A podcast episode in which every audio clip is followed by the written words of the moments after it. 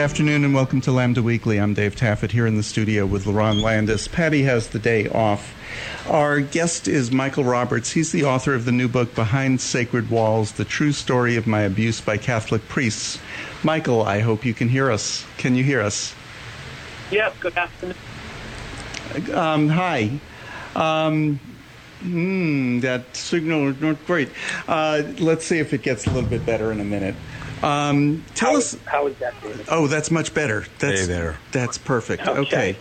Um, tell us a little bit more about your book. What it, what is it about? First, I want to say it's an honor to be a guest on your show. So thank you for having me um, on your show. Um, and thank you for doing this at the last minute because we arranged this like on Friday. Not a problem. Well, thank you for uh, coming because I think this is a great, important book, uh, great, important stories to uh, share. Thank you. Um, my book is a personal memoir chronicling the, the lengthy, agonizing spiritual, physical, and emotional abuse that I suffered at the hands of several Catholic priests and the church hierarchy. Now, I was a young gay teenager struggling with my sexuality, in this predator you can call him, found an opportunity to control me, violate me. And this was back in the 80s and lasting into the early 90s. Um, just another little thing I want to mention is the reason I really wrote the book was for me to regain back my power by speaking out about this abuse rather than just sort of complaining about it or maybe playing the victim role. Yeah, one of the things that I find interesting is that you don't name the priest you, you use a, a, fictional name for him, and you don't mention the, the diocese. Um, okay. Because this was not a book that you wrote out of revenge, really. It was a you wrote it for catharsis and to help other people. Mm-hmm, absolutely, I thought it was important for the story to be told, and maybe it would resonate with other abuse victims, and it just didn't have to, you know, be an abuse victim from a religious uh, organization, just somebody who was being abused in their own home. I thought it would uh, resonate for them to um, maybe empower themselves and come forward like I, I had through the book. So let's start off. Uh, do you want to start, Lauren? No, I was just going to say, if you could um, just start at the beginning. How did this start? How old were you? Um, you know, this these okay, unfortunately I, these stories have been in the news with priests for decades now. Mm-hmm. Um, but when you first started, uh, you know, when this first started happening to you, I don't think it was really in the news that much. Not many people knew about it, or did they? Well, first it was it was unheard of. Nobody back in the '80s would even, you know, question priests being gay or or even you know abusers. Mm-hmm. Um, so the mindset back then was, um, I, I use sort of an analogy, you know, parishioners. It's like an iceberg. You see just the top portion of the iceberg, but 90% is below the water. So um, you don't, people really didn't see what was going on in, in rectories and, and the situations because people didn't want to even believe that a priest could be, you know, could do this. Right. Um, I was 17 when this all began and this was partly in Duke. I didn't have a relationship with my father, a strong relationship with him. I was very close to my mother, and I struggled. Um, you know, you know, being a gay man. You know, in, I, I kept it quiet. Like you know, back then, I think to talk about it was um, putting yourself in danger. Um, so I was, you know, concerned um, that my parents may find out. I hid my sexuality. Um, and because I didn't have a relationship with my father, I gravitated towards a priest who gave me the attention that I was looking for. He would take me out to dinners. He would buy me gifts. He sort of, you know, made me feel special. And I saw him as a father that I didn't have. So for me, I, I, I that's what really kind of happened. I gravitated towards the priest at 17, thinking also that I could also find answers to things that I had questioned about religion. Um, and you know, religion was a very important part of my life. I mean, I was an altar boy. I went to uh, Sunday uh, mass. I went to catechism, which is their version of uh, Sunday school. Um, so I was very integrated, very ingrained in the whole Catholic Church and its dogma. Um, So that's uh, how it began. So, you know, you mentioned, uh, you know, I guess part of this grooming is, you know, he, he would buy you gifts, he would take you out to dinner. There's a portion here in your book that I read when he took you out to um, dinner one night and how uh, being seen or being accompanied with a priest, you automatically get preferential treatment. Um, mm-hmm. But did your parents, did you know, whether you were that close to your dad or not, did either one of them even hesitate? Like, okay, you're spending a lot of time with this adult man, or is that just not even thought of because he's a priest? Yeah, I, I believe my parents had no clue since Father Gregory. Um, he didn't come across as being a gay man. He was quite charismatic, uh, somewhat masculine, and you know he could swear with the best of them. He would drink scotch, which kind of only added to this man-man's pers- persona. Um, the thought of a priest being gay, like I said, in the 80s was not even possible, inconceivable to my parents. So their thinking was, wow, our son might become a priest. What mm-hmm. an honor. He's hanging out with a priest. He may become a priest. I mean, Father Gregory quite often would say to my parents, he'll be a priest whether he likes it or not. So I think they grew comfortable with me possibly being a priest, and they trusted him because he was such a charismatic uh, man's man. Um, you know, so you know that was unheard of. It was unheard of for a priest being gay. Now, your family was a very religious family, also, wasn't it? Yeah, very religious. Um, just to add to your question before that was, I always hoped they would suspect something when things got really out of control. I mean, he would leave love letters I would hope that they would find one, but I was always so scared, so I would burn the letters in the backyard. I would dig up some grass and burn them and then put the grass back. Um, he had bought matching rings. Um, sometimes he would fondle me under the dining room table when we were having a meal. So I always hoped that they would suspect something, but they never really suspected anything. My parents were extremely religious. Um, like I had mentioned, they you know, not only made us go to Sunday school, church, um, but we also would make sure that we had no meat on uh, during Lent on Fridays. We, you know, have the had ashes put on our forehead during Ash Wednesday, and um, you know, we had to go to confession and communion and confirmation, and so I was. Church was a very big part of our life. My mother would have her, the Sunday meal cooked right after mass. Um, so they, and, you know, she. It's funny because I remember as a kid my mother having a plastic statue of Jesus that would glow in the dark. Um, and she would have, you know, statues around the house. She would be sitting in her rocking chair with her rosary beads. And I remember at one point I even wore a scapula around my neck. A scapula is sort of a, to me, it, I describe it as it looks like two tea bags attached to a string uh, but they were sort of supposedly protecting you from uh, so-called going to hell. So yeah, religion was an extremely important part of uh, of the house. My parents, my mother was especially religious. My father was sort of just sort of a follower. Why do you think the priest chose you, or or was he abusing others also? Um, I was introduced to him by my friend Peter, who I spoke about in the book. Now, Peter it was a different situation. Peter wanted to become a priest. So, the priest that was stationed at my home parish before Peter, uh, before um, Father Gregory arrived, was uh, Father Amos. And they had a very good relationship, uh, Peter and Father Amos. But then when Father Amos uh, was sent to another parish, and Father Gregory took over. Uh, Peter believed that he had to become friends with this new priest because he wanted to pursue seminary life. Um, so he became very close to Father Gregory, my friend Peter, and uh, but I didn't know what was really happening. My my friendship with Peter was sort of dissipating, and his was starting to blossom with this this priest. So I was eventually I found them working in the front of the church, and I ended up um, in front of the rectory, and I ended up um, being introduced, and that's sort of how it happened. Um, I was introduced to this priest, who eventually contacted me wanting me to do more work around the church. Um, so, but the reason I think that I was a target is probably because most people do, most people have heard of the word pedophile, which is um, those who like prepubescent children, but they haven't heard of the other categories. There's three other categories. One is a hebiophile, uh, and they like children at the cusp of, of puberty between sort of the ages of 11 and 14.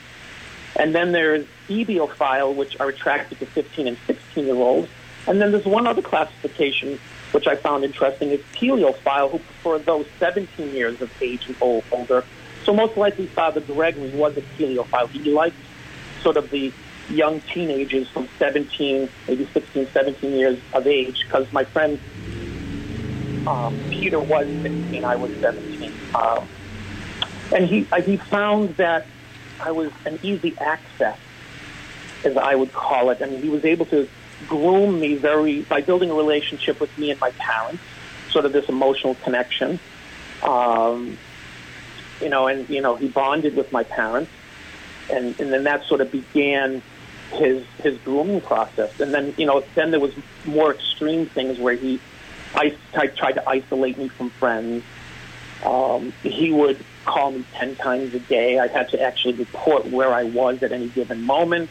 Wow. I remember I remember waking up at just happened to wake up at two, three in the morning, and I heard a car coming up the street. I just happened to peek out the window, and it was him in his car driving by at two or three in the morning. So he was a little bit obsessed and crazy. I mean, any if I didn't, if he couldn't understand my timeline, he would question me. So he was very crazy, addicted, neurotic. I mean, whatever word you would you could use.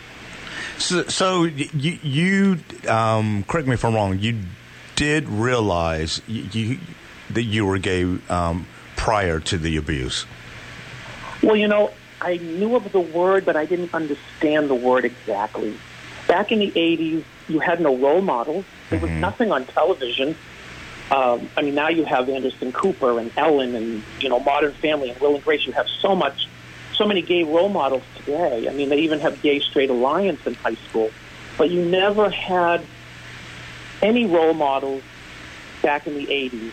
You might have saw, you know, maybe the 80s bands with makeup on, but they weren't necessarily considered gay. Elton John even was in the closet at that point. So I was afraid because the role models that I had were bosom buddies where men were in drag. Uh, you would hear stories of uh, you know, gay pride on television. They would show sort of the craziness in the bizarrely dressed people, but they wouldn't show the normal people, the normal gay. You know, now you have athletes today, you have politicians and lawyers and celebrities that are gay, but back then they didn't show that. They showed sort of the oddness of being gay. So I was sort of, I knew I was different. I felt I was sort of a mutation, sort of this abnormality of life and I struggled with that because I believe that people thought that being gay was a sickness. You wore women's clothing. You were um, attracted to little children. So I, I might have I might have known the word, but I didn't know. I didn't have any role models or really felt comfortable being. I, I wasn't comfortable being gay. I didn't yeah. want to be gay. And Michael, it was forbidden in the Catholic Church that was the struggle I had. Yeah. Yeah. I, you know, here's they pontificate from the pulpit, you know, all the way from the Vatican to all the way down about homosexuals being sin and cast into hell and it's deviant behavior and and the list goes on. Absolutely. Okay. Uh, okay, I was going to ask. Um, okay, so he followed you. He uh, got you to report to him constantly. Uh, mm-hmm. You spent a lot of time with him. When did the first rape take place? And I'm just throwing it out there. It, it was rape. Absolutely. Um, you know, he built this sort of bond and relationship. And not only he, he took me on a vacation.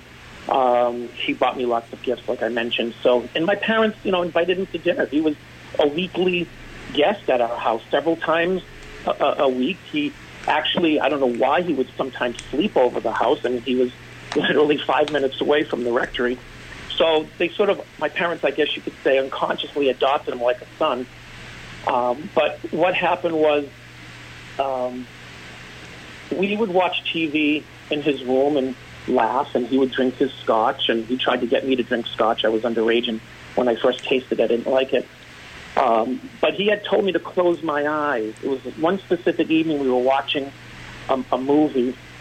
Oddly enough, the movie was Oh God, mm. and George Burns. Um, but he ended up shutting the, the movie off and telling me to close my eyes, and then not to open them. And he was very adamant I didn't open them. So when I did open my eyes after he told me to, he had candles lit.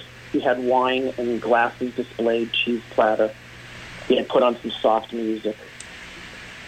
And I, when I, and I, I wasn't quite sure what was happening. I was sort of in shock. I'm like, this is quite odd. So you didn't look at that That's scene and say, "Gee, this is romantic." I didn't know what to make of it. Right. I, I, it was very odd. I mean, and that's when he. I mean, I again, I was 17. I didn't even know what being romantic was. I mean, I was. I lived in a very small town, a, a town that was uncultured. Most people never, you know. I mean, I wasn't, you know, a city smart person. I knew nothing about art and culture. I mean, I really never traveled anywhere. I think the I went to Florida and I went to Canada. That was pretty much it at that point. Mm-hmm. That was not cultured. And, and, when I ask you, you didn't think this was romantic. I'm not suggesting it was. I'm suggesting that he thought it was. Exactly. Absolutely. He thought that would set the mood, and he even said, you know, I wanted to set the mood. He first sat down and he was to tell me that he was attracted to me. He told me about a relationship that he had with another priest uh, named Father Anthony in another state, and that Father Anthony didn't want to be in the relationship with him anymore because they were not sexually compatible. And as I was listening, I'm sort of in shock. I'm, I just, this is not, this is so bizarre to me, you know, because here I was told my whole life that a, a priest is God's representation, God's representation on earth, and I'm being told these sort of shocking things. And I actually excused myself and went to the bathroom. And I remember shutting the door and looking out the window and wanting to escape. I felt sort of like a trapped tiger. And I stayed in that bathroom for a very long time until he called me and said, Are you coming out?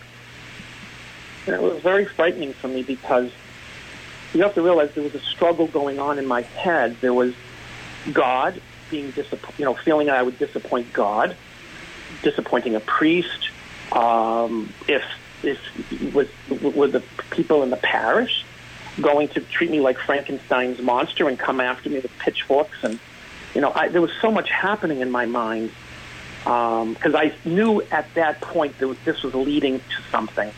I wasn't quite sure what he was planning on doing, but I knew that this was not going in a good direction.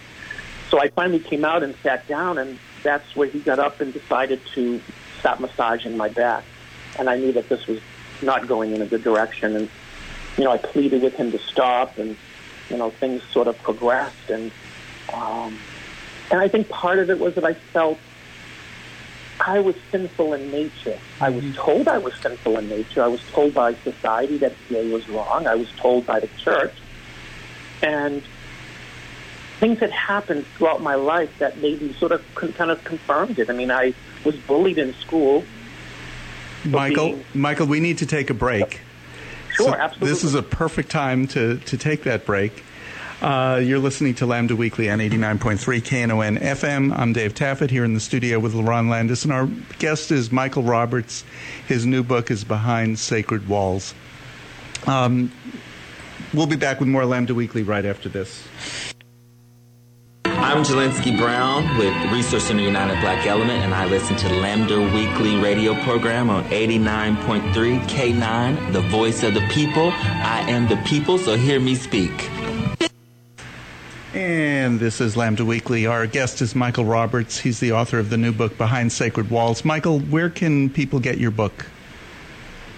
Um, right now, it's available only for download. Uh, Amazon ebook uh, Barnes and Noble's Nook, I think they call it. So you can download it via ebook, um, but it will be out on paperback within the next few days to a week. because of sort of the uh, paper shortages and staffing shortages, things are sort of running behind. But you can expect it within, like I said, a few days to a week. Uh, it should be available on paperback. Um, and it's actually going to be on Booktopia and thriftbooks.com. There's several handful of websites that uh, this book will be on. So just be patient. And mm. um, I am giving a portion to um, an organization called SNAP. It's Survivors Network of Those Abused by Priests. Um, so a portion will be going to uh, that organization to help help others.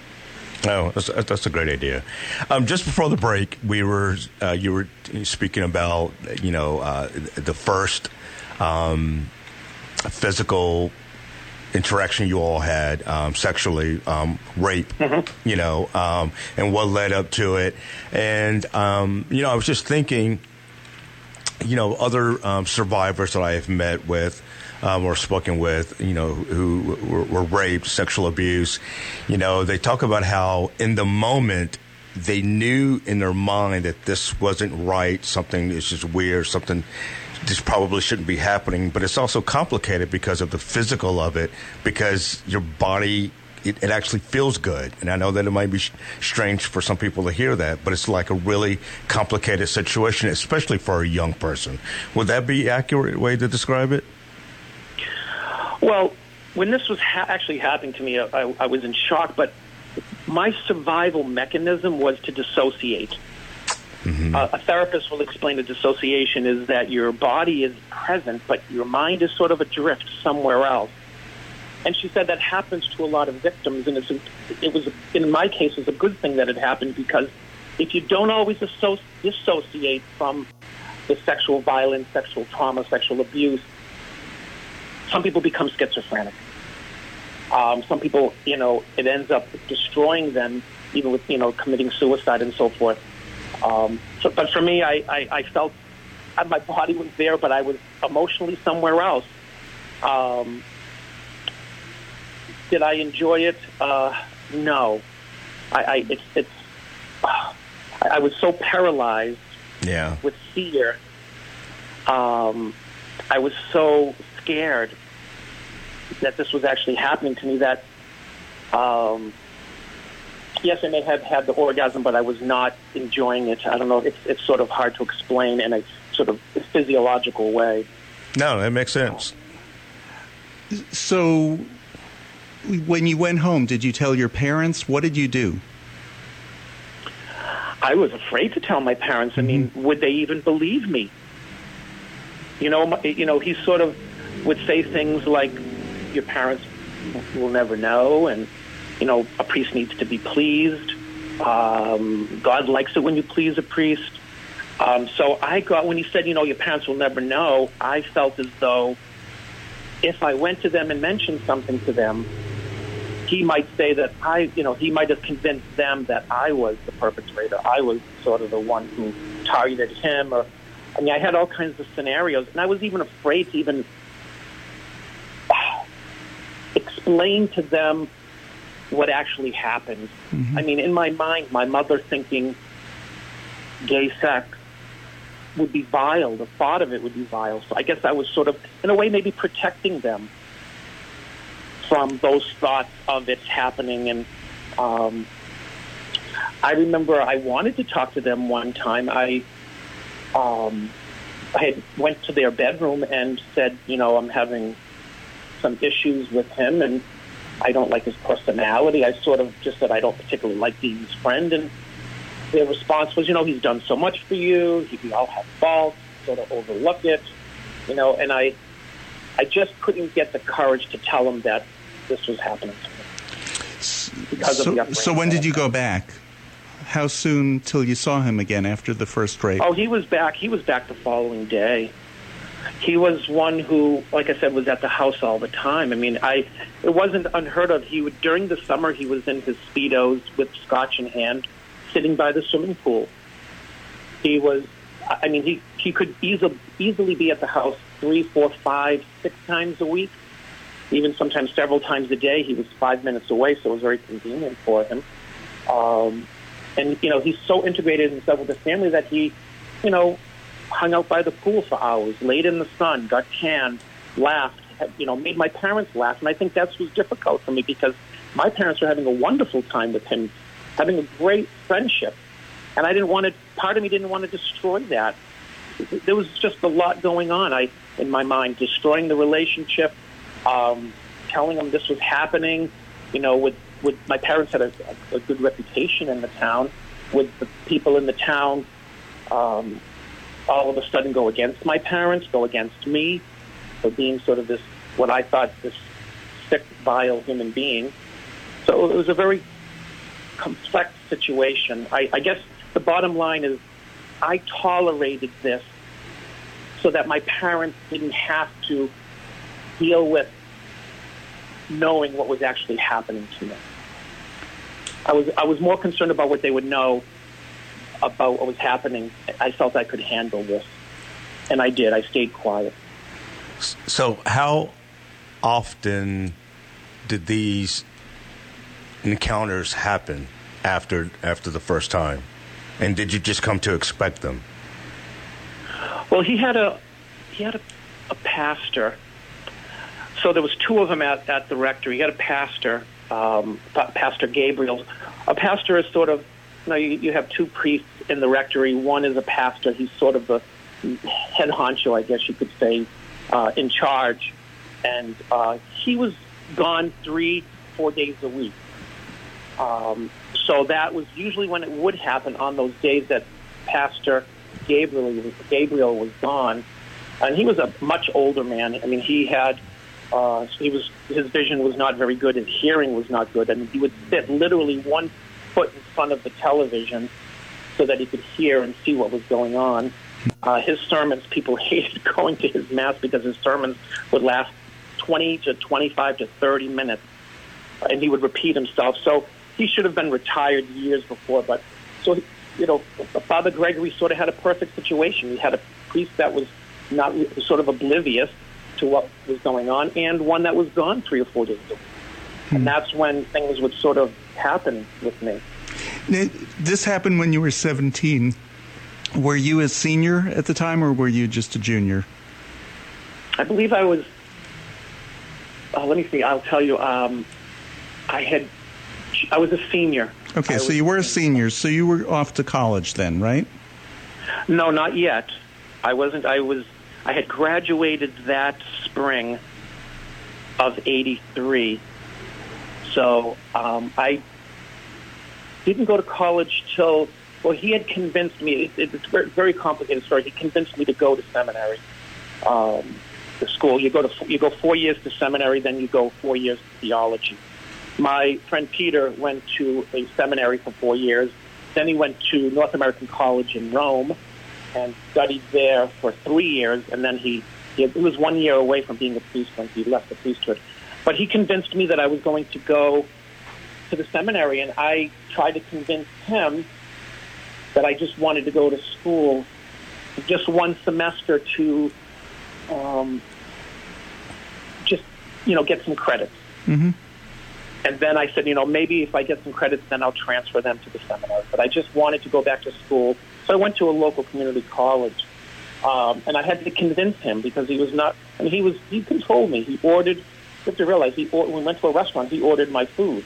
Uh, he took me to a clothing store and bought me clothes. Um, he chose, eventually chose the car that I was to drive. Um, I was completely controlled by this person, emotionally sort of trapped. Um, when he said that you're going to be at the rectory that evening, I was there, whether I liked it or not. I mean, I, I was so, I had so, you know, low self-esteem. I was so beaten down emotionally that if he said jump, I would jump. How long did this go on? Yeah, I was about to ask. Uh, from 17 to what? I what's that? I said from 17 uh, years of age to till about I was what? In my early, tw- till I was in my early 20s, and um, you know, I'll give you an example of something. We, he had taken me to uh, to a cottage near the ocean for a vacation.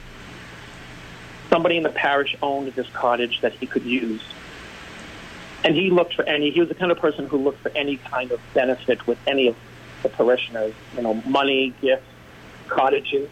And I remember going to the cottage with him, and him not wanting to feed me because the housekeeper packed us a lunch and a dinner and breakfast, and he would not feed me until we would have, uh, you know, intimate time, a sexual time. So I, I felt sort of an emotional prisoner. I mean, there were no walls and gates around me, but I was sort of this sort of emotional prisoned person, um, and I didn't know how to get out of this. I I felt trapped, um, and then I when I wanted to break away, I confronted my. I had mentioned my uh, my boss, who was uh, Father Oliver. I wanted to mention to him that this was happening to me, and he ended up abusing me. And then my third attempt. So wait, wait, wait. You you just glossed right over that one. Yeah. So you went to uh, the priest who was abusing you. You went to his superior, and instead of No, listening had- to your story, he abused you. Well, I didn't go to his superior. What happened was Father Gregory, who was abusing me, got me a part-time job because I needed money. I was, you know, a, a teenager. I needed some money. He got me a job where he could control me. He got me a job working as cutting lawns at a mausoleum. So I was my day was basically mowing lawns all day. But a priest at another parish was looking to hire someone. It was a much bigger. It was more of a cathedral. This his he knew Father Gregory. Father Oliver knew Father Gregory, and I was offered a job at that cathedral at another location to work as a head sexton. You know, doing the readings, uh, setting up for the mass, cleaning up after the mass, cleaning up the pews, and setting up for the bingo hall in the basement. So I, my boss, who was at another parish where I would go to a job every day, uh, I wanted to tell him about what was happening with what was happening to me with Father Gregory, and he decided to abuse me at the same time. Um, and I talk about that detail in the book. How I really felt I finally had a voice, and then I went to this priest, but then the voice was sort of smothered again. That that almost brings up a question, or I think maybe some people wonder: Are priests who abuse young children, young boys, are they kind of in on it with each other? And there's a part of your book um, I, I want to read. And you uh, you talk about how he took you out to dinner a lot.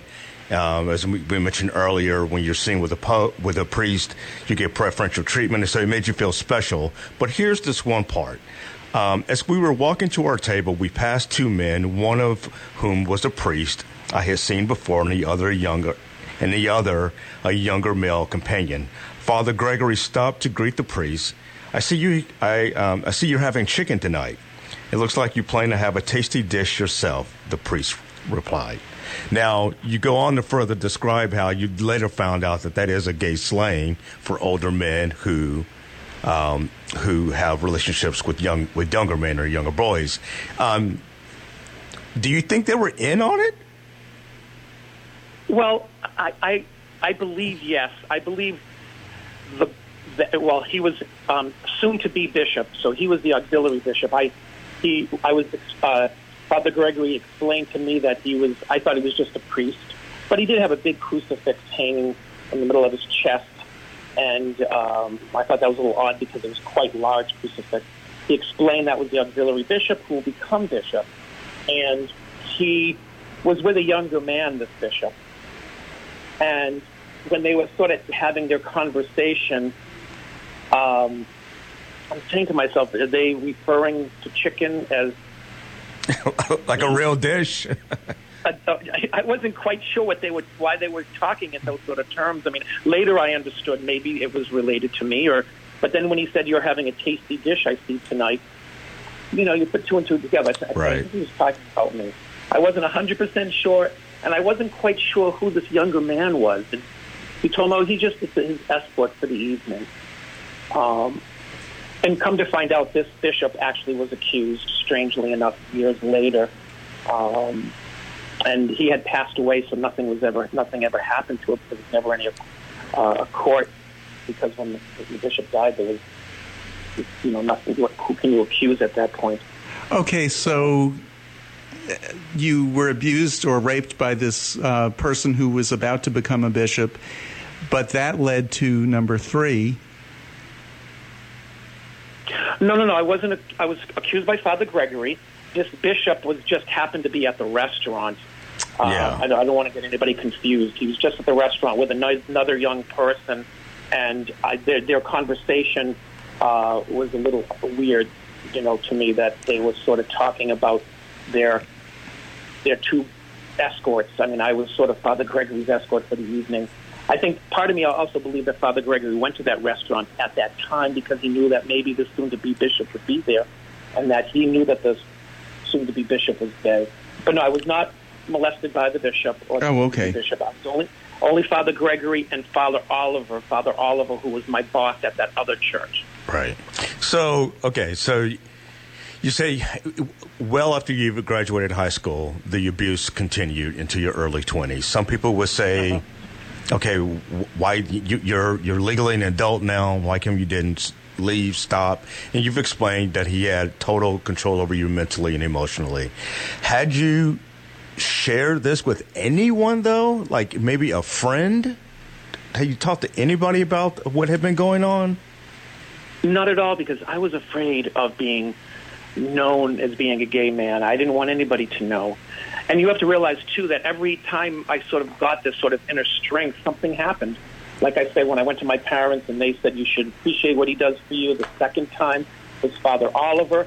The third time, we had a house fire. And, you know, I, but the priest convinced my parents that I would live at the rectory. So I lived at the rectory for many months while the house was being rebuilt.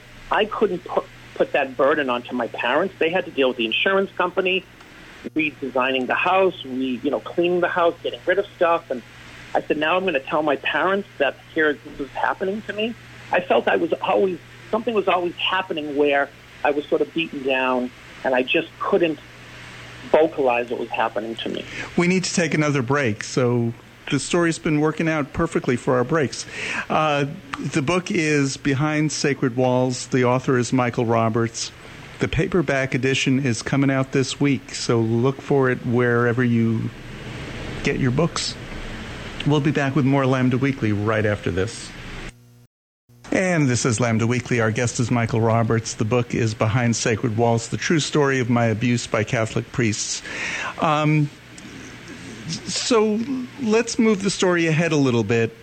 When did you finally break that cycle and how did you do it? Well, I ended up convincing him that I was going to move to a big city, and he was very much against it. But I had met somebody, and that was done secretly. I mean, I had to keep that particular relationship a secret. But eventually, I did move away, and he would still call ten times a day. And but my relationship ended rather quickly with my partner that I kept secret from him. I mean, I would drive back to the rectory in order to see Father Gregory, then I would drive back to my apartment in the city to be with my partner, and it was sort of this sort of living this these dual, dual lives. I had put on a different mask, and it was really difficult. So when my relationship ended, partly due to this priest abuse, um, because I sort of became, I picked up behaviors like being controlling and, and so forth. But the priest would call me, and at the end of every conversation that we had on the phone, he would say, I love you. But this one specific day, I couldn't say it. I just could not get the words out. And I ended up releasing this, you know, torrent of anger. How could you do this to me? You destroyed my life. How evil you are. And I went on and on, and I describe in the book this anger and rage that I had towards him. And my final question is I'm screaming and saying, How could you do this to me? And his answer that resonated, even to this day, I can hear it, is because you let me. Mm. And that's when I So smashed he- the phone he- down. He was Yep. putting up the case that this was all consensual. Yeah, I guess you could say that. That's a good point. Yeah. And I knew I needed help. I actually felt suicidal. I felt I didn't want to live anymore. but I also knew that I needed help. So I remember getting in my car and driving to the main hospital in that city and going to the psych- psychology ward. And I talk about my experience in the psychology ward. And then that led to me wanting to some retribution. At first, it wasn't about the money. I actually went to speak with the bishop, but the bishop didn't want to see me. He had me speak with his auxiliary bishop, who I describe in the book as sort of, you know, Liberace's doppelganger. And he talked like Liberace, sort of very feminine like Liberace. And, um, and they basically wanted to sweep it under the rug. They really didn't, you know, I remember the auxiliary bishop calling me a week later and says, I'm glad you're still in therapy. Take care.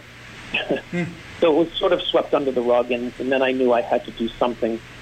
I had ended up getting a lawyer who I mentioned that was sort of inept. Um, and then I ended up firing her and getting another lawyer, which was my saving grace with this law firm. Was going to the police not an option? Well, that I thought brought a whole nother path. Then you have publicity in the paper, my parents being exposed, um, you know, the whole thing with, I don't know, I think it was more I was afraid. I was afraid of what happened, you know, publicity and it being in the paper and, you know, and I was, you know, I was still afraid of being a gay man, of, you know, being well, somebody. W- were you also afraid of it being his word against yours, and who are you going to believe, the priest or this 20 year old? Absolutely. Yeah. I was a sinner. I was a nobody. He was, well, he was a charismatic. Everybody loved this man. He could do no wrong. Yeah, so, yeah. And, and like you said, this was in the 80s. I remember one of the original cases against a priest was here in Dallas. It was the Rudy Kos case. And mm-hmm. um, he was convicted, and that was 1992.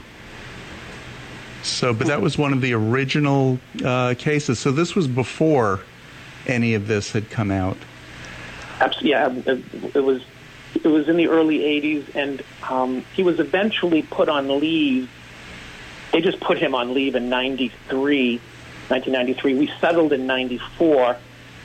But what's interesting is, in the book talks about Father Oliver in the 80s could have reported it to the bishop. So, Father, people knew. Father Oliver knew. My friend Peter went and told the bishop and the bishop's assistant about what was sort of happening to him. They knew in the 80s, but they did nothing. It's almost as though you needed to get a lawyer in order for them to sort of wake up. But even when they do wake up, they have a very powerful attorney. And he was really quite nasty. I remember him I was being spied on. I was getting death threats. Um, I remember I was doing go-go dancing because I wanted to be able to pay for school and survive and pay rent. And I would, at that time, they had go-go dancers dancing on top of bars. And I remember uh, my lawyer calling and saying that they followed you, and they said that you're prostituting. And I was furious and that I shouldn't go to trial because I'm a prostitute. And of course, I wasn't. I was just a go-go dancer. It's against the law mm-hmm. in, in just regular bars. So they were playing very nasty. They were, they were, you know, the lawyer was, was just they were playing nasty instead of really listening to what happened. And um, he was defrocked in 2015. So from the 80s when some of them knew all the way to 2015. That's a long time. It, it, was a very long time. And the case was actually sent to the Vatican in Rome in 2005.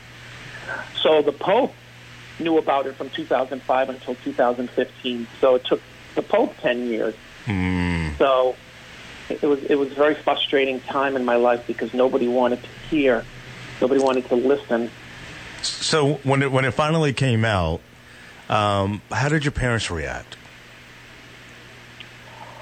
Well, I, had, I didn't tell my mother the exact truth. I just told her that uh, I just want him to seek help. And originally, that's what I wanted. I wanted him to be removed and to seek help.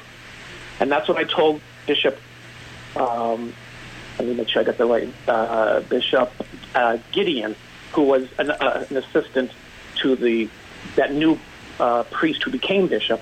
But anyways, mm-hmm. I had told him um, that I just wanted him to get, seek help and to be removed. And, and my mother thought, okay, he just wants Father Gregory to get help. But then eventually, obviously, you get lawyers involved. That changes the scenario. So my mother was like, I thought you just wanted him to get therapy, and now you're seeking money.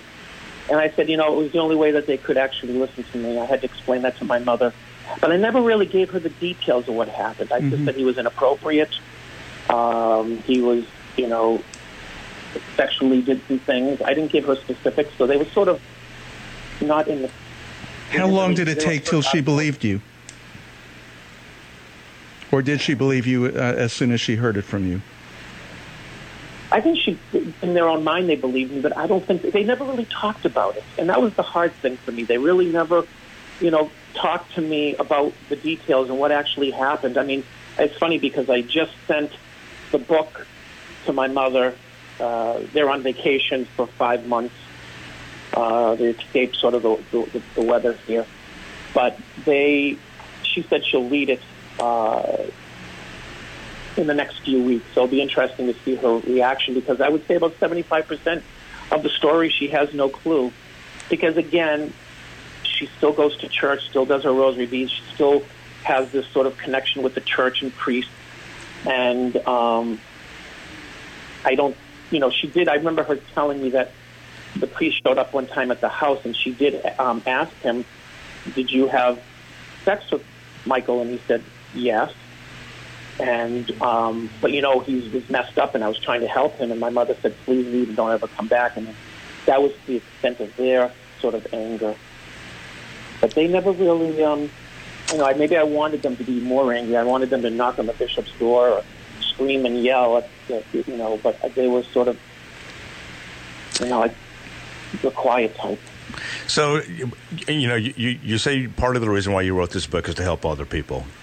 And unfortunately, because these stories with Catholic priests have been in the news for decades now, um, what would you say? Well, well, first of all, would you say things are easier or better for now for survivors who have the courage to come forth and say something?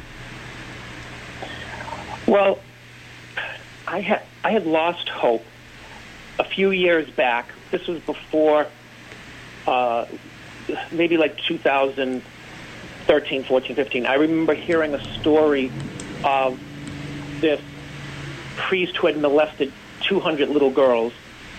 And he, when he was arrested, there was a picture of him in the newspaper of him crying. And a whole bunch of priests in the diocese, I, I'm going to say about 20 priests in the diocese, decided to get together and do a petition to the newspaper saying that that was really inappropriate, putting a picture of the priest crying.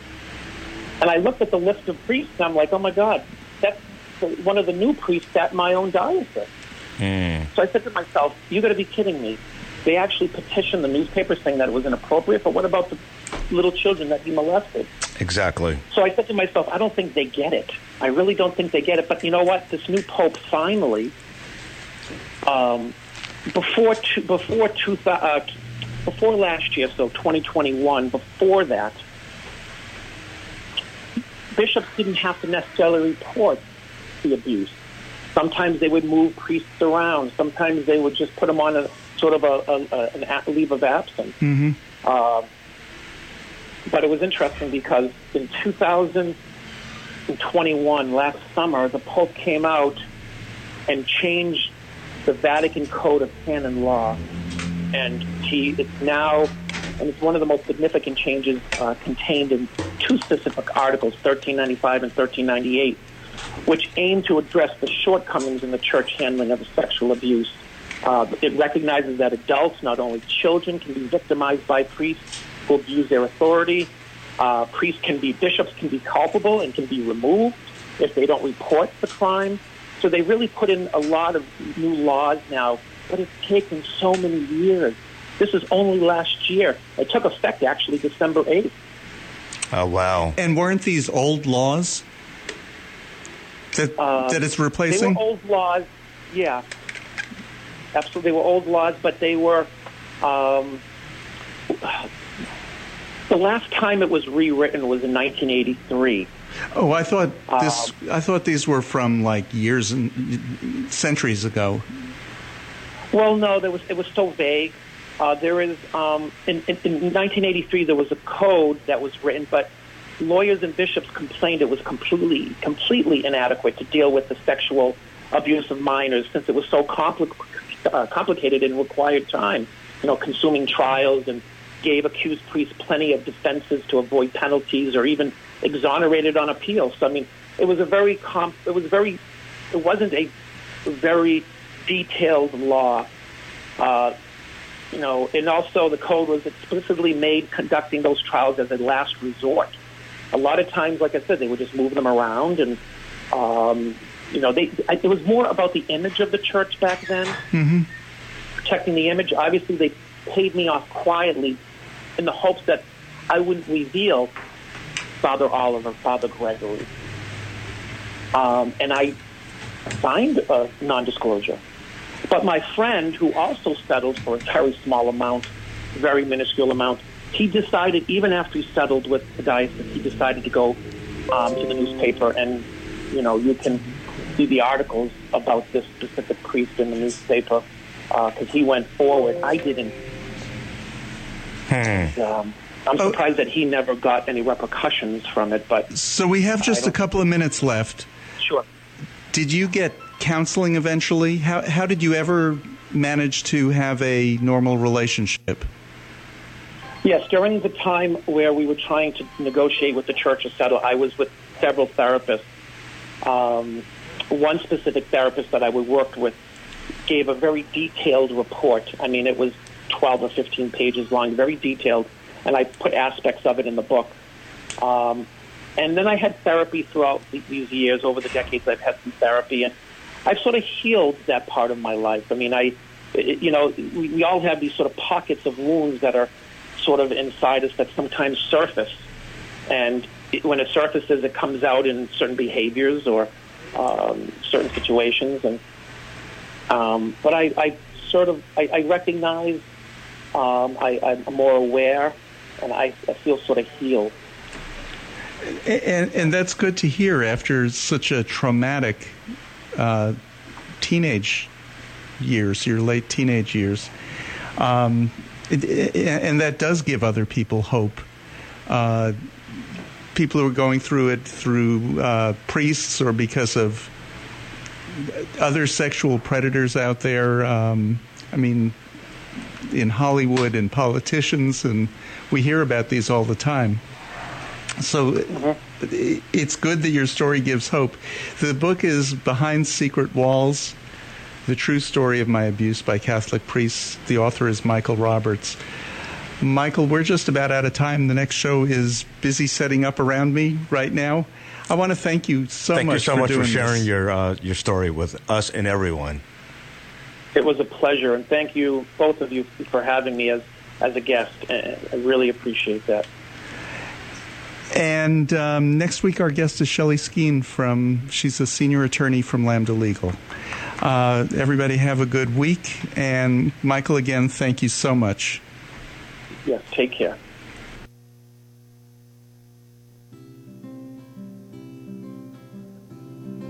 As we march down